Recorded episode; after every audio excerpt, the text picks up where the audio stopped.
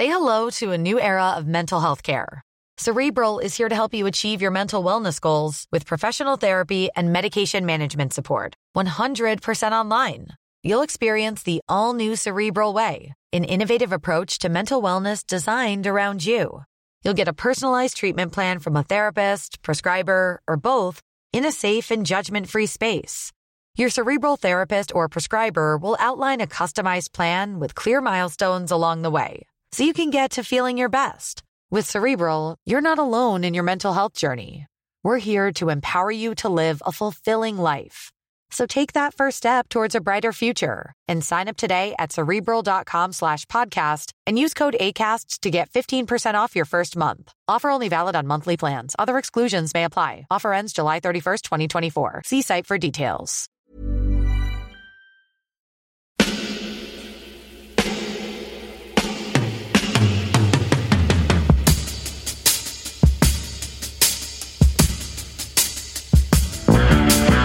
Copain Jack Burton, il regarde l'orage bien droit dans les yeux et il lui dit T'es si tocard que tu passerais pour un chef-d'œuvre de l'art moderne. Madame, je n'écrirai rien sur ce film, c'est une merde Merde Ce sont les gars qui se prétendent normaux qui vous déçoivent. Les dingues, ça ne fait jamais peur.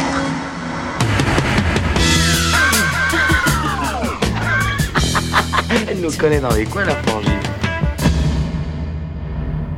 Salut, c'est Clémence. Bienvenue dans Sale Temps pour un film, le podcast qui fait la pluie et le beau temps sur le cinéma. Tous les mercredis, on se retrouve pour vous parler de la sortie de la semaine. Alors ici, soyez prévenus, on analyse les films en détail et forcément, on spoil sans vergogne. Si vous êtes allergique au divulgachage, allez d'abord voir le film et revenez nous écouter ensuite. À mes côtés cette semaine, les meilleurs bouchers de la podcastosphère. Ils n'hésitent jamais à tailler dans le vif. J'ai le plaisir de retrouver Marie. Salut. Pierrick. Salut. Et Julien.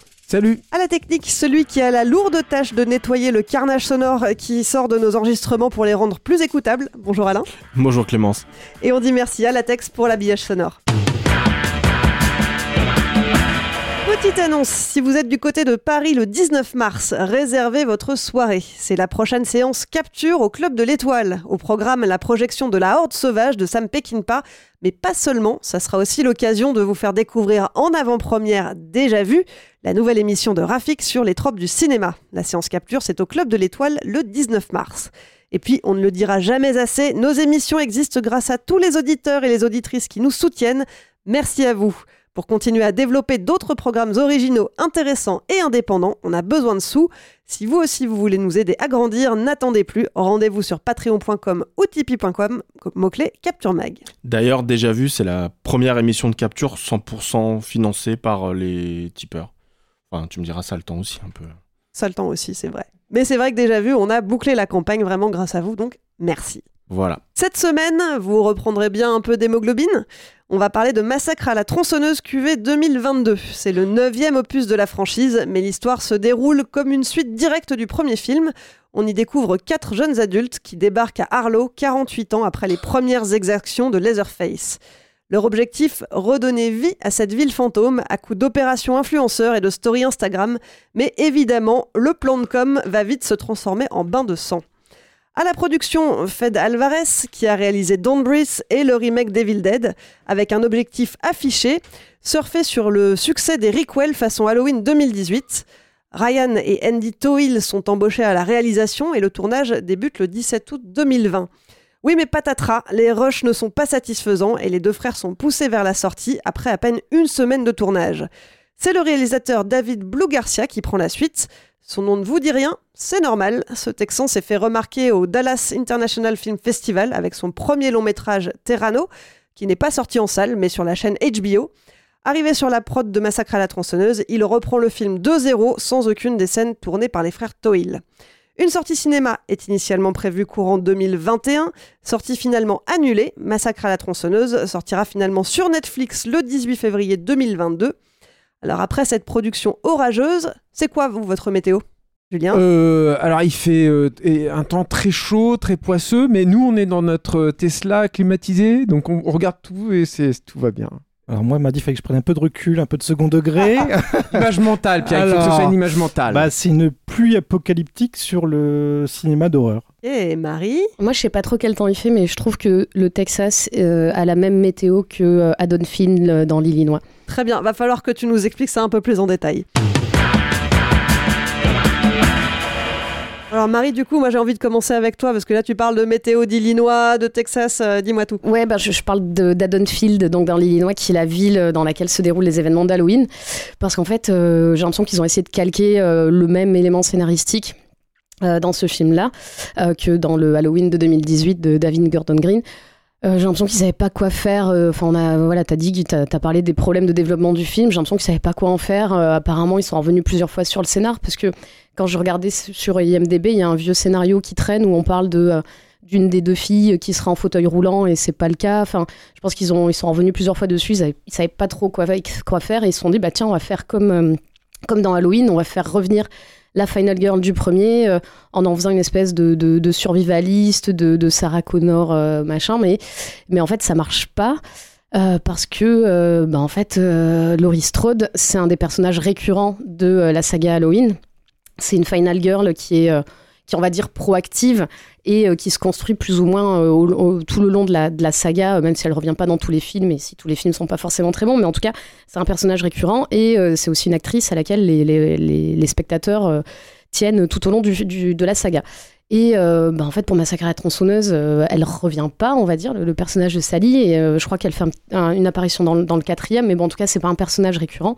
Et puis, c'est aussi un personnage qui est très peu caractérisé, en fait, à l'inverse de Laurie Strode, qui euh, était une final girl, comme je disais, proactive. Là, euh, le personnage de Sally, c'est juste, euh, elle est juste la dernière envie, presque par hasard, en fait. Est-ce que tu peux préciser juste Final Girl, s'il te plaît? Ah, C'est la dernière survivante, en fait. C'est un trope dans, dans, le, dans le cinéma d'horreur et notamment dans le slasher. Et, euh, et donc, c'est une bah, la, la dernière survivante, littéralement, qui, euh, qui est censée euh, tenir tête euh, au tueur euh, et lui faire face et parfois même le tuer. Donc, il y a toute une. C'est aussi Sydney dans Scream. Voilà, il y a toute une évolution des personnages de Final Girl. Et euh, bah, pour le coup, Massacre à la tronçonneuse, le premier en 74, c'est vraiment le tout début de, de ces personnages féminins. À l'époque, c'est pas vraiment des, c'est, des Final Girls, mais c'est pas vraiment des héroïnes. En fait, c'est vraiment des victimes, héroïnes malgré elles, parce qu'au final, elles se sauvent, mais elles se sauvent même pas elles-mêmes. Elles sont sauvées par, en général, un personnage masculin. Et là, pour le coup, euh, Sally, elle est sauvée par euh, un automobiliste qui passe, elle saute dans le, dans le pick-up, euh, la, dans la benne du pick-up. Donc c'est un personnage qui, est, qui était pas très très développé. Au final, c'est elle qui reste en vie, mais ça aurait pu être quelqu'un d'autre de la bande. Ils sont pas très très caractérisés. Donc je pense que c'est euh, que voilà, le, en fait, ils ont fait revenir ce personnage-là, mais mais qu'au final, bah, je pense que les gens l'attendaient pas forcément. Eux, ils parlent de. J'ai vu lui des interviews du Réal qui dit que oui, c'est un- une manière de passer le flambeau aux nouvelles générations et tout. Sauf qu'en fait, le personnage, en plus, il est carrément absent du film. Et, euh, et ils- en parlent pour faire le lien entre les nouveaux personnages et les anciens, mais en fait, euh, je crois qu'elles se croisent littéralement trois minutes, en fait, euh, le personnage de Sally et le personnage, les deux personnages des, deux sœurs. Et en plus, je crois que quand elles se croisent, elles les gardent en mode vous allez servir d'appât parce qu'il veut vous tuer, donc restez dans la voiture et puis on va la tirer avec vous. Donc en plus, bon, cette histoire de passage de flambeau fonctionne pas très bien. Et, euh, et même le, le réal lui-même a lâché le mot de fanservice euh, dans, dans l'interview que j'ai lue. Bon, si même le réal s'y met, c'est pas s'il l'assume. Bon, moi c'est assumé, mais voilà, c'est pareil. Ils ont gardé, euh, ils ont repris la voix du, du narrateur du tout premier film aussi pour pour narrer le juste le début. Mais enfin, c'est vraiment des, des, enfin, des trucs qui pour moi sont hyper superficiels et qui ne servent à rien. Et euh, donc voilà, c'est pour ça que je parlais de la météo d'Halloween, qui, qui est un peu la même chose. Et, et en fait, ben, euh, au moins dans Halloween, moi je, je les aime pas trop hein, ces deux derniers Halloween, mais au moins le, le- je trouvais que le- la construction du personnage de Laurie Strode était, était intéressante. Et là, en fait, il n'y a pas du tout de caractérisation de personnage et il n'y a rien, euh, ni dans les nouveaux, ni dans euh, le personnage de l'ancienne Final Girl qui, qui revient. Quoi. Tu me disais tout à l'heure que tu avais presque l'impression de voir deux films différents en un. parce que... Oui, parce qu'on dirait qu'elles jouent pas dans le même film en fait. Elles sont, elles sont chacune de leur côté et, c'est pas très intéressant. Après, a- ils ont essayé un petit peu de faire une espèce de de, de, reprendre un peu le, côté critique social qu'il y avait dans le, dans le premier massacre en essayant de parler de, de gentrification. C'est à peine un peu moins, à peine un peu plus subtil que dans le Candyman dont on avait parlé, mais bon voilà, c'est quand même ça arrive avec des gros sabots. Il y a tous des personnages, voilà, c'est tous des influenceurs, ils sont tous avec leur téléphone. ils sont tous un peu stupides, notamment la scène dans le bus où ils sont tous en train de filmer les Face. Enfin, je sais pas, moi, je- moi qui passe ma vie à faire des stories, si je vois un mec qui arrive avec une tronçonneuse, je vais peut-être pas faire une story, je vais peut-être partir, mais non, ils font quand même des stories. Ouais, tu vas ouais. te faire cancel. Voilà, mais c'est- vraiment en fait à un moment tu te dis bah pff, ils sont stupides, ils méritent de mourir quoi. Donc euh, donc voilà, le après euh, il y, y a une ou deux scènes un peu vite fait sympa, une ou deux c'est une scène de mise à mort dans la dans la voiture de police là avec un, des- il y a des membres cassés. Moi j'aime bien quand il y a des membres cassés. Non mais je trouve que ça donne un petit côté un peu réaliste parce que voilà. Donc je trouve ça un peu un peu chouette. Voilà, il y a une mise à mort avec un membre un, un bras cassé ou ou un poignet cassé, puis égorgement avec l'os, machin. Bon, je trouvais ça un peu sympa. Et euh, surtout, le film a la politesse de faire 1h20.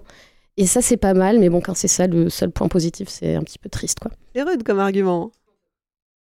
Mais je crois que vous êtes d'accord, euh, Pierrick, Julien, euh, avec cette Vas-y. Julien. Et moi Ouais, ouais. D'abord Allez. Euh, Il y a deux façons d'aborder un film comme ça. Déjà, moi, je pense que c'est- c'est peut-être le- la première chose à dire, quoi. C'est-à-dire que, ou alors, tu considères que c'est une suite euh, au, fi- au chef-d'œuvre de, de Toby Hooper, ou alors tu considères que c'est une, une- une tentative de revigorer une franchise qui, alors moi, j'ai pas vu les tout derniers, hein, mais euh, j'ai pas vu même celui de, de Alex Bustillo et Julien Maurice, je l'ai pas vu, mais mais qui, euh, de ce que je sais, de ce que j'ai cru comprendre, est tombé bien bas, quoi. Donc alors, euh, et, le truc, c'est que euh, je pense que ce serait stupide euh, de ma part et de la part de, même des fans et tout, de, se dire qu'on va avoir une vraie suite au film de Toby Hooper, qui a une espèce de prototype absolument incroyable, une, anomalie totale dans le, cinéma, qui a échappé à tout le monde, y compris à Toby Hooper, qui n'a jamais, jamais fait un film qui était qui arrivait ne serait-ce qu'à la cheville. hein. Moi, il y a des films que j'aime bien, Toby Hooper, Le Crocodile de la mort, tout ça, mais mais bon, ça n'a rien à voir. C'est pas. Donc euh, bon, voilà. Donc moi, je vais partir juste du principe qu'on est en train de me faire un, bon film euh, gore et tout. Euh, et sur certains points, j'ai quand même un peu ça. C'est-à-dire que moi, je trouve que le film est assez généreux en gore. Donc, on, on- Fede Alvarez, qui, est, donc producteur, mais si, j'ai bien tout suivi, tout compris, il a quand même vraiment, enfin, il a vraiment mis sa patte en fait dans le film. Pour moi, c'est quand même le réalisateur d'un des meilleurs films d'horreur de ces dernières années, qui était euh, Don't Breath, la, la Maison des Ténèbres, non C'était ça en français, je crois. Euh, qui est, qui est, euh, je trouve, un film incroyable, quoi, vraiment excellent. Euh, et puis même son, son espèce de suite euh, remake de, de Evil Dead, j'avais trouvé ça aussi vraiment épatant. Et épatant, c'est pas mal ça comme adjectif, ça fait un peu vieux, vieux pépère. Et, et donc, et le, et, et le truc en fait, c'est que c'est qu'il y a, y a quand même cette volonté de te faire du vrai gore qui tâche, quoi, en fait. Et, euh, et finalement, bah, je trouve que dans le cinéma, euh, même d'horreur aujourd'hui, t'en as pas tant que ça, quoi. Donc, il y a deux, trois effets, comme l'a dit Marie, d'ailleurs, le, le, le- membre cassé au début, euh, c'est quand même vraiment euh, assez vénère. Bon, c'est pas, c'est pas désagréable. Mais là, j'ai déjà un problème, moi, avec le film, c'est que il y a un vrai souci. euh, j'ai du mal à m'expliquer. Je pense qu'il y a un problème de montage conjointement avec la mise en scène qui fait que tous les effets un peu chocs du, du film, tu les vois venir, mais alors, mais à des kilomètres. euh, Tu vois que tel personnage va être coupé en deux, euh, tu vois que tel autre va être décapité, et puis tu sais même exactement à peu près quel effet ça va donner, tu vois, dans le truc. euh, Tu vois très bien qu'il y en a une qui rampe sous la maison et que donc il y a la, la lame de la tronçonneuse qui va, qui va la poursuivre. Bon. Il y, a, une fille à un moment qui est coincée dans une voiture de police comme ça sur le siège avant. Bah, tu sais très bien qu'au bout d'un moment il va y avoir les Verfest qui va arriver là. Je sais pas, j'ai l'impression que le film te- t'annonce en fait tous ces effets et du coup le cinéma d'horreur, c'est un cinéma qui, qui c'est du roller coaster. Donc, euh, bah, quand, quand, quand tu arrives en bas, enfin, quand tu tournes et tout, faut que tu sois surpris, faut que tu sois cho- choqué, quoi. Et là, bah non, c'est comme si on te ralentissait avant de prendre un tournant. Tu sais, on, ralentit, bah tu prends le tournant. Donc, tu as bien le temps de t'y préparer. Bah forcément, ça fait. Tu cries moins, quoi. Donc, euh, ça, c'est mon problème. Et puis, alors, après, mon autre problème, et je pense que ça, c'est un peu plus euh, problématique, euh, c'est que euh, c'est justement dans mon positionnement vis-à-vis du film. C'est-à-dire que moi, j'aimerais et partir justement du fait que c'est pas ça n'a rien à voir avec le film de Toby Hooper que les mecs l'abordent avec l'humilité de dire on ne pourra pas s'inscrire dans ce film là c'est pas possible en fait et là en fait c'est juste ils, ils arrêtent pas de te rappeler qu'ils s'inscrivent dans cette continuité là et ça il faut l'assumer il faut le travailler comme le dit Marie sinon ça fait du pur cosmétique quoi cette voix off effectivement au début ne sert à rien et, et- je suis tout à fait d'accord sur tout ce qu'elle a dit sur, la, sur euh, le personnage de Marilyn Chambers. Mais alors déjà, c'est pas Marilyn Chambers, évidemment, puisqu'elle est, elle est décédée il y a quelques années. Mais en plus, il y a rien. Enfin, ça n'apporte. Ce personnage n'apporte strictement rien. Il y a juste une. Son seul vrai euh, payoff, finalement, c'est de permettre à la nouvelle Final Girl, qui est pareil, assez, euh, assez creuse, et donc tu sens venir le parcours, mais alors à 10 km à l'avance, de, de, en quelque sorte, se réaliser en surmontant un trauma passé, quoi. C'est ça, cette gamine qui est censée être une survivante d'une tuerie dans un lycée. Exactement. Et c'est là où. Mais c'est bien parce que tu le rappelles parce que. Une vraie tuerie. Parce que ça me conduit à mon deuxième truc, en fait, qui est cette euh, vilaine tendance que moi je, je mettrais sur le compte, en fait, des films de Jordan Peele. Euh, de euh, comment dire donner un sens euh, social en fait au film. Alors évidemment, je pense que le, le, le, le fait qu'ils s'inscrivent directement dans la continuité du, du film original, d'ailleurs il y a un petit truc, une petite anecdote que j'ai pas dite, mais je crois que la tronçonneuse c'est celle du premier film et, euh, et euh, le, le réalisateur racontait que tous les matins il la touchait pour avoir son énergie et tout. Donc voilà, le mec qui se positionne vraiment comme ça, tu vois, il se la raconte un peu là. Et, euh, euh, le truc, c'est que. euh, Qu'est-ce que je voulais dire? Et, donc, oui, le, truc, donc par rapport au truc de, de Jordan Peele, c'est que as aussi un propos, il, ça ambitionne de te donner un propos, si tu veux, sociétal sur ce, qu'est- ce que sont les États-Unis, cette rupture radicale entre les nouveaux riches euh, citadins euh, qui retournent à la campagne, sur euh, l'exode euh, citadin vers, la- vers, vers, vers donc la Cambrousse, et puis aussi sur cette rupture de peuple, en fait, entre, on va dire, les petites gens de, de- du terroir américain et puis les nantis de citadins, quoi. Là, c'est littéralement des influenceurs et des influenceuses qui vont racheter cette ville fantôme pour vendre les, Voilà. les maisons aux enchères Voilà, à d'autres gens de la ville. Il y a ça, et puis bon, avec tout un truc où on spolie plus ou moins une dame qui, est- qui, qui vit dans cette, euh, cette petite ville, mais il y a aussi tout un commentaire sur le fait qu'un des, des personnages qui vient s'installer dans cette, enfin qui va tenter de s'installer en tout cas dans cette petite ville est noir, et que évidemment il se retrouve euh, ben, euh, avec des, des l'archétype, les clichés du, du Texan euh, raciste qu'il qu'il l'appelle nigger et tout, et que donc il y a une espèce d'incompréhension qui est à la base du drame, quoi. Euh, moi, ça, en fait, c'est, je veux dire, c'est, tu places le curseur, ou alors tu y vas à fond et tu essaies vraiment de, donner un truc qui est un peu substantiel là-dessus, ou alors pour moi, ça parasite en fait le film. Et, euh, là, en l'occurrence, ça parasite le film. C'est-à-dire que qu'est-ce qu'il me raconte là-dessus, le film? C'est pas que je suis pas d'accord avec les espèces de constats qu'il peut faire et tout. Non, au contraire, je pense qu'il y y a un fond de vrai là-dedans. Mais c'est, le- alors, c'est le, le c'est- au ras des pâquerettes, quoi, le machin, quoi. C'est, tu peux pas faire plus euh, euh, bête et stupide que ça, quoi. C'est... Et puis, tu n'as pas de finalité, c'est toujours la même chose. Tu as l'impression que c'est un peu improvisé, un peu calqué comme ça. Et le dernier truc qui, effectivement, aussi a déjà été dit par, par Marine, mais c'est que du coup, tu alignes euh, ce truc où on se réclame du, on réclame le leg en fait d'un, film fondamental, euh, extrêmement important de, de, l'histoire du cinéma, euh, qui est un truc je trouve vachement dans l'air du temps en fait, qu'on, qu'on revoit assez souvent, qu'on a souvent traité en fait dans, dans Sale temps pour un film. T'as ce, cette espèce de truc social, euh, t'as ce travail donc sur une, euh, sur une franchise et t'as tous ces, tous ces trucs là qui font que tu te retrouves avec une espèce de patchwork de film qui sait pas trop où il va, qui n'a finalement pas vraiment de, d'aboutissement, qui même en fait dans ses films, dans effets gore ne- ne- ne- n'est pas euh, totalement satisfaisant, quand bien même il te donne quelques vignettes de temps en temps qui sont là. Euh, voilà, donc je trouve que c'est, pas, c'est- moi je, je, trouve pas ça complètement nul, hein, mais euh, je trouve ça complètement inintéressant. Par contre, ça, c'est, sûr et certain. C'est dommage parce que je pense que le mec connaît le Texas. Je pense qu'il y a, aussi un truc que j'ai pas, pas dit, mais il y a de temps en temps, lui, tu sens qu'il a eu des velléités esthétiques en fait dans le film que moi j'apprécie, surtout dans le cinéma d'horreur, qui n'en a pas forcément énormément. Quoi. Et je trouve que pourtant l'esthétisme est fondamental aussi dans le cinéma d'horreur. Mais par exemple, il y, a une, euh, il y a une voiture qui se crache au milieu d'un champ de tournesol mort. J'aime bien cette idée-là. Elle est, visuellement, elle est, elle est intéressante. Ça te, ça te donne un, un ton en fait là qui est pour le coup, je trouve relativement en adéquation avec cette espèce de monde complètement pourri qu'il y avait dans le, dans le, le film de Toby Hooper. Mais bon, c'est- pas avec des petites, euh, des petits stickers comme ça en fait que tu arrives à, à construire un projet cinématographique euh, qui a un peu de corps, quoi. Hmm.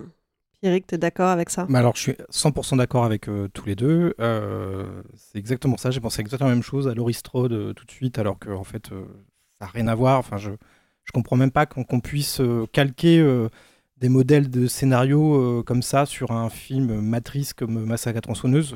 Vraiment, j'ai du mal à comprendre. Alors après, Massacre à tronçonneuse est aussi devenu un, un thématique enfin, un thème d'exploitation euh, qui a connu plein de déclinaisons euh, plus ou moins réussies, plus ou moins heureuses. Moi, j'étais resté quand même sur le bon souvenir du Marcus Nispel. Moi, j'avais bien aimé le, le remake de Marcus Nispel parce qu'il y avait quand même cette déférence au matériel d'origine, mais il apportait une modernité, une mise en scène qui avait. La mise en scène de Toby Hooper, euh, c'était un peu caméra portée et, et on fait ce qu'on peut. Euh, là, il y avait un, voilà, un sens de la mise en scène qui était assez intéressant, etc. Et Là- surtout, ça, si je puis me permettre, juste Pierrick, le- c'était un film qui se positionnait très clairement dans ce qu'il était. À savoir, c'est un remake de Oui, son temps. Et puis voilà, il y avait une vraie déférence là. La, la déférence, je la vois pas. Et c'est plutôt, on va lui tordre le cou en essayant de faire pas mieux parce que personne ne pense, n'a cru un instant dans ce film faire mieux que le, le film de Toby- Hooper. C'est juste pas possible. Euh, donc il y a ça. Et puis donc tout ce que tu disais Marie et tout ce que tu dis aussi euh, Julien sur le fait que bah, moi j'ai cru un peu au début, euh, le côté discours sociétal, politique, rencontre de deux mondes, etc. Je me suis dit, tiens, c'est marrant, ça, il peut y avoir un, discours intéressant, modernisé par rapport au film de 74. Euh, le problème, c'est que ça tourne à vide très rapidement. Le, début, effectivement, est assez efficace. Moi, je trouve, avec la voiture de police, etc., le gore est assez surprenant. Euh, donc, on se dit, bon, il va se passer des choses, puis très vite, ça retombe. Et à un moment, on est, euh, on est plus à Radiator Spring euh, dans, dans Cars quoi, que- qu'autre chose. Enfin, ça dépasse pas ça, en fait, comme, comme thématique. Et encore, dans Cars, la thématique, elle est exploitée jusqu'au bout. Là, même pas. C'est c'est- vraiment terrifiant. Le gore est effectivement présent. Mais par exemple, la scène dans le bus, là, c'est bad taste. Enfin, c'est un peu. Ça, ça tourne vraiment à vide, quoi. Et, euh, et puis, bah, ce personnage, de, je l'appelle Laurie Strode, hein, parce qu'elle m'a vraiment fait penser qu'à ça pendant tout le film, qui débarque à la fin, mais qui est pas écrit, en fait. C'est terrible. Euh, elle emmène un fusil à pompe dans sa voiture, l'impression que- qu'elle attend ça depuis des années. Enfin, c'est vraiment. euh, je, trouve que c'est pas écrit, c'est pas pas cohérent. Le, trauma de la, la jeune fille, de la jeune héroïne, ils en font pas grand chose. Sa sœur, euh, c'est pas beaucoup mieux. Euh, le personnage Black, bon bah voilà, il est pas là longtemps. Euh, c'est voilà, il y a plein d'idées qui sont comme ça soulevées au début qui me disent ah puis puis je sais pas la présence de Fede Alvarez rien, que le concept euh, de, de Don't Breath qui est vachement bien, c'est qu'en gros bah, c'est un huis clos et puis euh, qu'est-ce qu'on qu'est-ce qu'on va trouver comme idée à la fois de, mise en scène mais aussi de scénario dans un dans une maison où les personnages vont être enfermés et que leur seul but maintenant c'est d'en sortir. Bah là il y a même pas ça. La ville elle est pas vraiment euh, caractérisée. euh, les personnages qui arrivent ils sont pas sympathiques. Enfin, on, on s'en fout un peu en fait. euh, de... Et ça dure heureusement qu'une heure 22, mais on s'en fout quand même euh, grave quoi. C'est vrai que ça, c'est quelque chose dont on avait parlé. Je me demande si c'était pas dans Halloween, justement, de la géographie de la ville. Et là, j'ai eu la même impression de pas Pourtant, savoir. c'est pas compliqué. Hein. Bah, Mais là, t'as l'impression qu'il y a, pas une ville, t'as l'impression que c'est un vraiment, t'as vraiment l'impression de voir un décor de cinéma avec juste des façades de trois ça. maisons. C'est parce que c'est le cas, hein, ça a été ouais, ouais, mais tourné en Europe de l'Est. Voilà, crois, mais hein. c'est vraiment, Ah il y Il y a a- aucun soin apporté au décor et pour te faire croire que cette ville, elle existe, tu quoi. sais, même la statue, elle me fait penser à Radiator Springs. En fait, je me suis dit, ah bah la statue, elle rôle. C'est quand même. Il y a, a que dans ça le temps pour un film qu'un critique sera parvenu à vous faire une comparaison. Non, mais je me suis dit, servir, elle va servir à quelque chose, cette statue. C'est pas possible, il faut qu'elle serve à quelque chose, mais même pas. Même pas. Il y, a- deux trucs euh, sur lesquels, si, on a encore le temps de, re- de rebondir là sur ce que disait Pierre, qui sont intéressants, c'est que sur l'apport de Fede Alvarez, aussi, moi je trouve que c'est un mec qui avait réussi. euh, euh, moi j'adore, je trouve que c'est un, moteur pour les héros formidable que la culpabilité. J'adore ça en fait.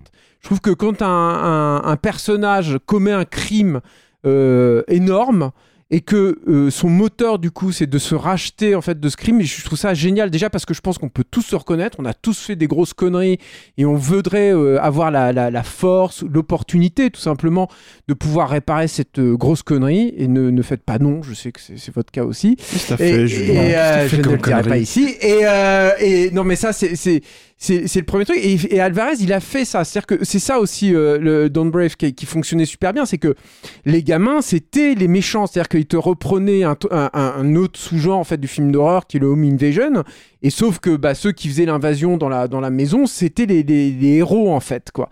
Et tu sais qu'ils sont pas à leur place. Et tu sais qu'ils doivent payer et en même temps t'as pas envie qu'ils payent. Et je trouve c'est c'est c'est toujours euh, excellent. Et je pense que là euh, par exemple euh, si on doit parler de l'apport de Alvarez en dehors du gore c'est que je pense qu'il est là aussi. Sauf que quand tu le compares à Evil Dead et puis à ça, mais c'est- hyper faible. Moi, je trouve que c'est ce truc de la de, la propriété qui, en fait, ils ont pas cette propriété ils, causent plus ou moins la mort en fait d'une vieille dame qui est là là où ils doivent in- installer leur euh, leur resto euh, malgré eux. Et c'est euh, cette culpabilité là en gros qui va réveiller la fureur de, de Leatherface. Mais je la trouve d'une faiblesse quoi. Et puis surtout, elle est, elle est, c'est pareil, elle est complètement abandonnée. Et l'autre truc sur lequel je voulais rebondir parce que je trouve que c'est euh, euh, édifiant des problématiques du film, c'est que donc sur ce- cette reprise du personnage de Marine Chambers, elle, tu te demandes pourquoi elle est là en fait. J'ai j'ai pas arrêté de me dire mais ah, qu'est-ce qu'elle fait ici? C'est c'est quoi? C'est c'est une espèce de c'est le shérif, mais, mais pourquoi elle est là? Pourquoi elle est restée dans la ville alors qu'elle sait qu'il y a Leatherface Il y a un truc à construire là. D'ailleurs, elle a une étoile de shérif. Pas compris. Ouais, et ils ont dit qu'elle est devenue ranger euh, dans ça, la ville voilà. à côté et, Et, euh, et- et tu te dis, et elle attend sa vengeance. il y a une raison. Enfin, je veux dire, c'est, pourquoi pas hein, euh, Tu vois, et- il y a une raison. Travaille là, expose-nous-la moi, quoi. Explique-moi, donne-lui un peu du corps. Et non, elle n'a pas. et on la prive en fait de ce truc-là. Ça ne sera jamais expliqué. Et je trouve que c'est un aveu d'échec. Alors je sais pas, peut-être qu'il y a une scène coupée ou quelque chose, mais c'est un aveu d'échec qui est assez parlant en fait des problématiques de ce film. Où encore une fois, on vient te greffer ici un élément, mais on n'a même pas pris le soin en fait de te le planter un tout petit peu, quoi. Il faudrait qu'elle ait ses racines et qu'elle plonge aussi profondément que, que le personnage de, de Leatherface. Or là, non, c'est, c'est, c'est- c'est un pauvre plan euh, de tomate tout pourri. euh. Clémence Ouais. nous a révélé qu'il y avait une scène post-générique essentielle. Essentiel. Ah Ah, oui. Ah, j'ai pas Ah, regardé vous avez Ah loupé oui. ce grand moment Ah, euh, de, de cinéma où bah, on voit Leatherface qui marche vers euh, une De vieille nouvelles baraque. aventures.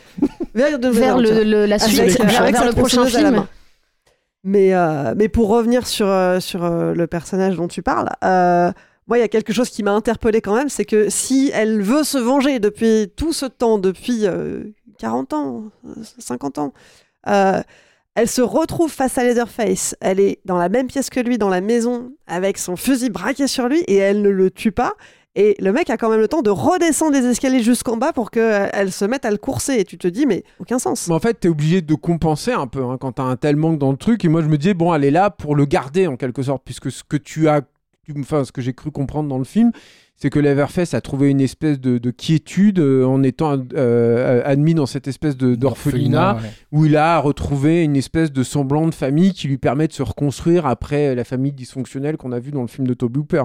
Mais euh, je vous rassure tout de suite, euh, je vous explique plus de choses qu'il n'y en a dans le film en vous disant ça parce que il y a pas, il y a, enfin c'est pas, c'est- pas dit, et c'est même pas, euh, c'est même pas un non dit. C'est-à-dire que le non dit, on dit quand même un peu quoi. C'est ça hein, le principe au cinéma, c'est qu'on te dit suffisamment pour que tu puisses compenser là. Là c'est pas ça, c'est que t'essayes de pallier un vrai euh, manquement en fait du, du film sur ce point-là quoi. Non, mais le, le trauma de, de, de l'héroïne, je le trouve hyper intéressant en fait sur le papier et je, je- je suis vraiment déçu qu'ils en aient rien fait, qu'ils aient même pas essayé d'en faire quelque chose. Bah, en fait, le, le, le réal en parlait et il disait qu'il met- il faisait un parallèle entre le trauma de, des deux, euh, bah, de, la, de, de Sally et euh, de, de l'héroïne euh, qui s'appelle Lila, Euh, je crois. et Lila, les deux. Et, euh, et qu'il essayait de les mettre en parallèle en disant qu'elles avaient toutes les deux la culpabilité du survivant et tout. Et en fait, c'est des trucs. En fait, moi j'ai appris des choses en lisant cette interview que j'ai clairement pas vu dans le film, quoi. Parce que tu vois pas du tout qu'il y a. euh, Enfin, tu vois un peu dans le personnage de, Lila qu'elle a une culpabilité machin, mais bon, ça sert à rien.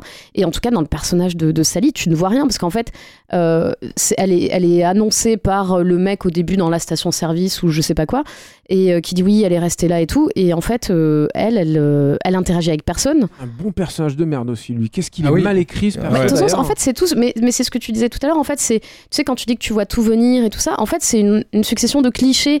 En fait, dès que ça a ouvert dans la station-service, je me suis dit, allez, ça y est, encore un. Combien de films on a vu commencer comme ça? Et en fait, à chaque fois, il y a, il y a jamais un truc qui twiste un peu et qui te, qui te, qui t'étonne un peu sur. euh, Il y a un cliché, mais je vais en faire autre chose. En fait, non, il y a un cliché, je vais en faire un cliché et je vais enfiler un autre cliché à la suite jusqu'à la fin où. euh, euh, cette, fin, cette image de fin là qui est, qui est une, la dernière scène qui reprend exactement la dernière scène du, euh, du, du, du film de Toby Hooper à la seule différence que euh, l'héroïne se sauve elle-même en conduisant la voiture et qu'elle n'est pas euh, emmenée par quelqu'un d'autre mais c'est Elle ne exactement conduit même pas la voiture. oui la voiture se conduit toute seule C'est en pilote automatique. oui c'est vrai c'est c'est encore Mais pire pourquoi pas ça? Ça, Mais voilà, c'est pas mal. Mais en tout ça. cas, l'idée, c'est que voilà, c'est que c'est elle qui s'en va, euh, qui monte dans la voiture, et avec les Leatherface qui se balade derrière avec sa tronçonneuse, et c'est exactement la même chose. Et enfin, pourri. Hein. mais voilà, non, Ouais, mais voilà, en hein, évidemment, beaucoup moins spectaculaire, parce que de toute façon, en fait, euh, c'est ce que tu disais, c'est que tu peux pas euh, te mettre dans les traces d'un film comme ça en disant je vais faire mieux ou même je vais faire pareil, parce qu'en fait, faire mieux, tu peux pas, et faire pareil, ça ne sert à rien, en fait, et euh, toi, tu souffriras toujours de la comparaison, donc autant aller.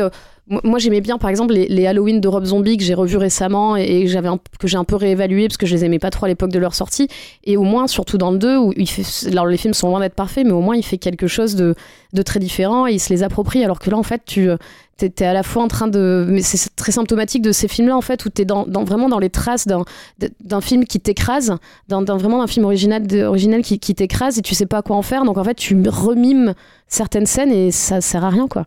Oui, puis tu fais quelque chose avec ça. C'est-à-dire que le, truc qui est marquant dans cette espèce de danse de la mort de, la frustration de Leverface à la fin du premier euh, massacre à la tronçonneuse, il y a ce, crépuscule euh, extrêmement malsain qui vient l'illuminer comme ça, qui est à la fois très beau et qui fonctionne avec le côté extrêmement, moi je trouve poétique hein, du premier film. C'est une vraie poésie quoi. La poésie, c'est pas forcément des fleurs des champs, hein. ça peut être aussi un truc complètement mortifère et tout comme ça. Et là, mais là, il y a pas, c'est pareil. Si tu veux, tu, tu travailles sur la lumière, travaille sur l'intempérie, travaille, fais quelque chose. Ne lui fais pas juste euh, danser parce que l'autre il fait la même chose aussi dans le précédent. Et c'est ça qui était intéressant dans le Halloween de Rob Zombie. euh, je- ça fait longtemps que je l'ai pas vu et je voilà, mais en tout cas, il y avait une tentative de de, de- de combler les trous, d'aller chercher des choses qui étaient en relation avec le, le film originel et d'aller euh, creuser des scènes qui n'étaient pas dans le film d'origine. Et, euh, et c'est ce que j'aimais aussi moi dans le dans le Marcus Nispel, le massacre à la de, Ma- de Marcus, c'est que en gros, euh, voilà, tu, tu reprenais la même Marcus, les tu mêmes- connais? Ouais, c'est un pote. Et tu reprenais la, la même situation, mais voilà, avec, avec t'explorer un peu plus, et t'étais- enfin, t'avais cette curiosité euh, de cinéphile euh, de dire ah ouais, j'aurais bien aimé savoir ce qu'il y avait derrière cette porte, et, et il y va. Et, euh, et le Halloween de Rob Zombie, c'était pareil. Euh, donc, euh, et là, t'as pas, enfin là, t'as pas, t'as rien de tout ça en fait. Est-ce que j'ai le temps pour un autre exemple assez parlant aussi sur- un, un dernier, mais Un dernier, il y a cette et fameuse scène dans le premier, par exemple, avec la porte qui s'ouvre et puis le coup de marteau là. Bah, tout le monde se souvient de ça. C'est traumatisant, c'est terrible. Et là, il te refait un truc comme ça avec une porte battante en fait, et à chaque fois que la porte s'ouvre et se referme, t'as euh, l'évolution en fait de la confrontation entre un personnage et Leverface. Et c'est marrant en fait cette scène-là parce que là, ça, elle, arrive, elle arrive relativement tôt en fait dans le film et tu te dis il y a un truc qui va vraiment pas aller dans ce film-là, pas du tout parce que il y a un insert tout à coup qui casse complètement le principe, c'est-à-dire que tout à coup tu as un insert à l'intérieur en fait de la pièce et tu ne joues plus finalement avec la porte battante et avec le fait que tu vois, tu vois pas et toi tu as envie de voir et en même temps t'as- c'est pas inintéressant comme idée, tu vois, c'est pareil. Et là c'est complètement sapé par ce par ce, ce- ce petit insert qui fait que bah, c'est-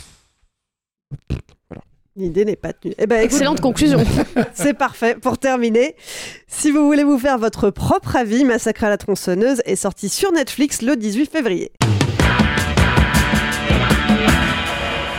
On arrive à la fin de cette émission, le moment où vous avez la parole, vous avez vu le film de la semaine et vous avez des commentaires à nous faire, vous avez adoré, vous avez détesté, ne soyez pas timide, donnez-nous votre avis.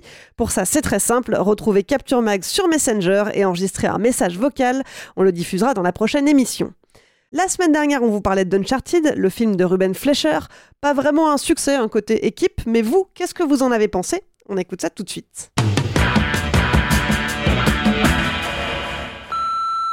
Salut Capture Mag. Alors sur Uncharted, je suis assez d'accord avec ce que vous dites, mais en fait, c'est, je pense que c'est même pire que ça parce que le film est tellement insipide que même dans une salle parisienne à, à grandes heures d'écoute, il n'y avait pas un seul rire, pas une seule réaction.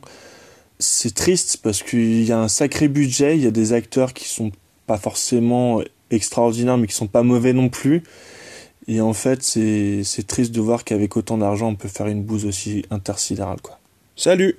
On peut euh, euh, expliquer la qualité décevante en fait du film euh, par euh, déjà par son réal quand même qui est l'un des pires tâcherons à Hollywood en ce moment.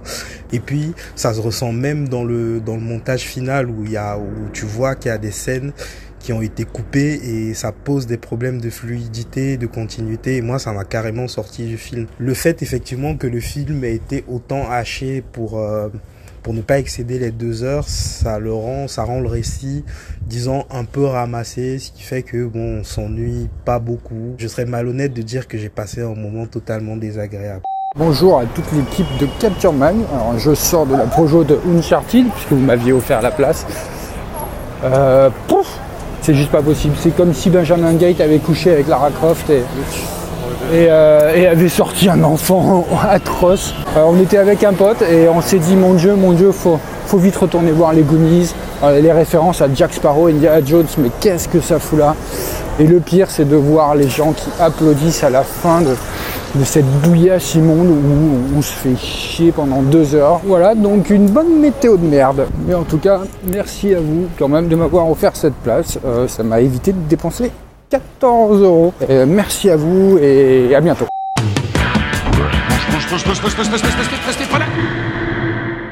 Sale temps pour un film, c'est fini pour aujourd'hui. Marie, Julien, Pierrick, merci. Merci. Merci Clémence. Merci Clémence. Et merci Alain à la technique. Merci Clémence. Merci Alain. Et puis merci à vous qui nous écoutez et qui êtes un peu plus nombreux chaque semaine. Si vous nous découvrez, pensez à vous abonner pour ne pas rater les prochaines émissions. Et si vous voulez nous encourager et qu'on planche sur d'autres émissions de qualité, n'attendez plus, rendez-vous sur patreon.com ou sur tipeee.com, mot-clé Capture Mag. C'est grâce à vous qu'on continuera à grandir et qu'on restera indépendant. Et puis pour nous soutenir, vous pouvez aussi nous aider à nous faire connaître, c'est important aussi. Parlez de nous à vos amis, relayez nos émissions sur les réseaux sociaux et mettez-nous des étoiles sur les applis de podcast. On compte sur vous. Allez, je vous laisse, on se retrouve dans une semaine pour un nouvel épisode de Sale pour un film. Salut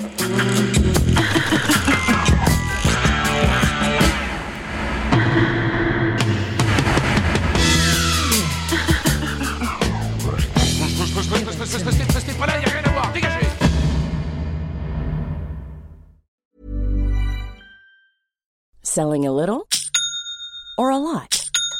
Shopify helps you do your thing however you cha-ching. Shopify is the global commerce platform that helps you sell at every stage of your business. From the launch your online shop stage to the first real life store stage, all the way to the did we just hit a million orders stage.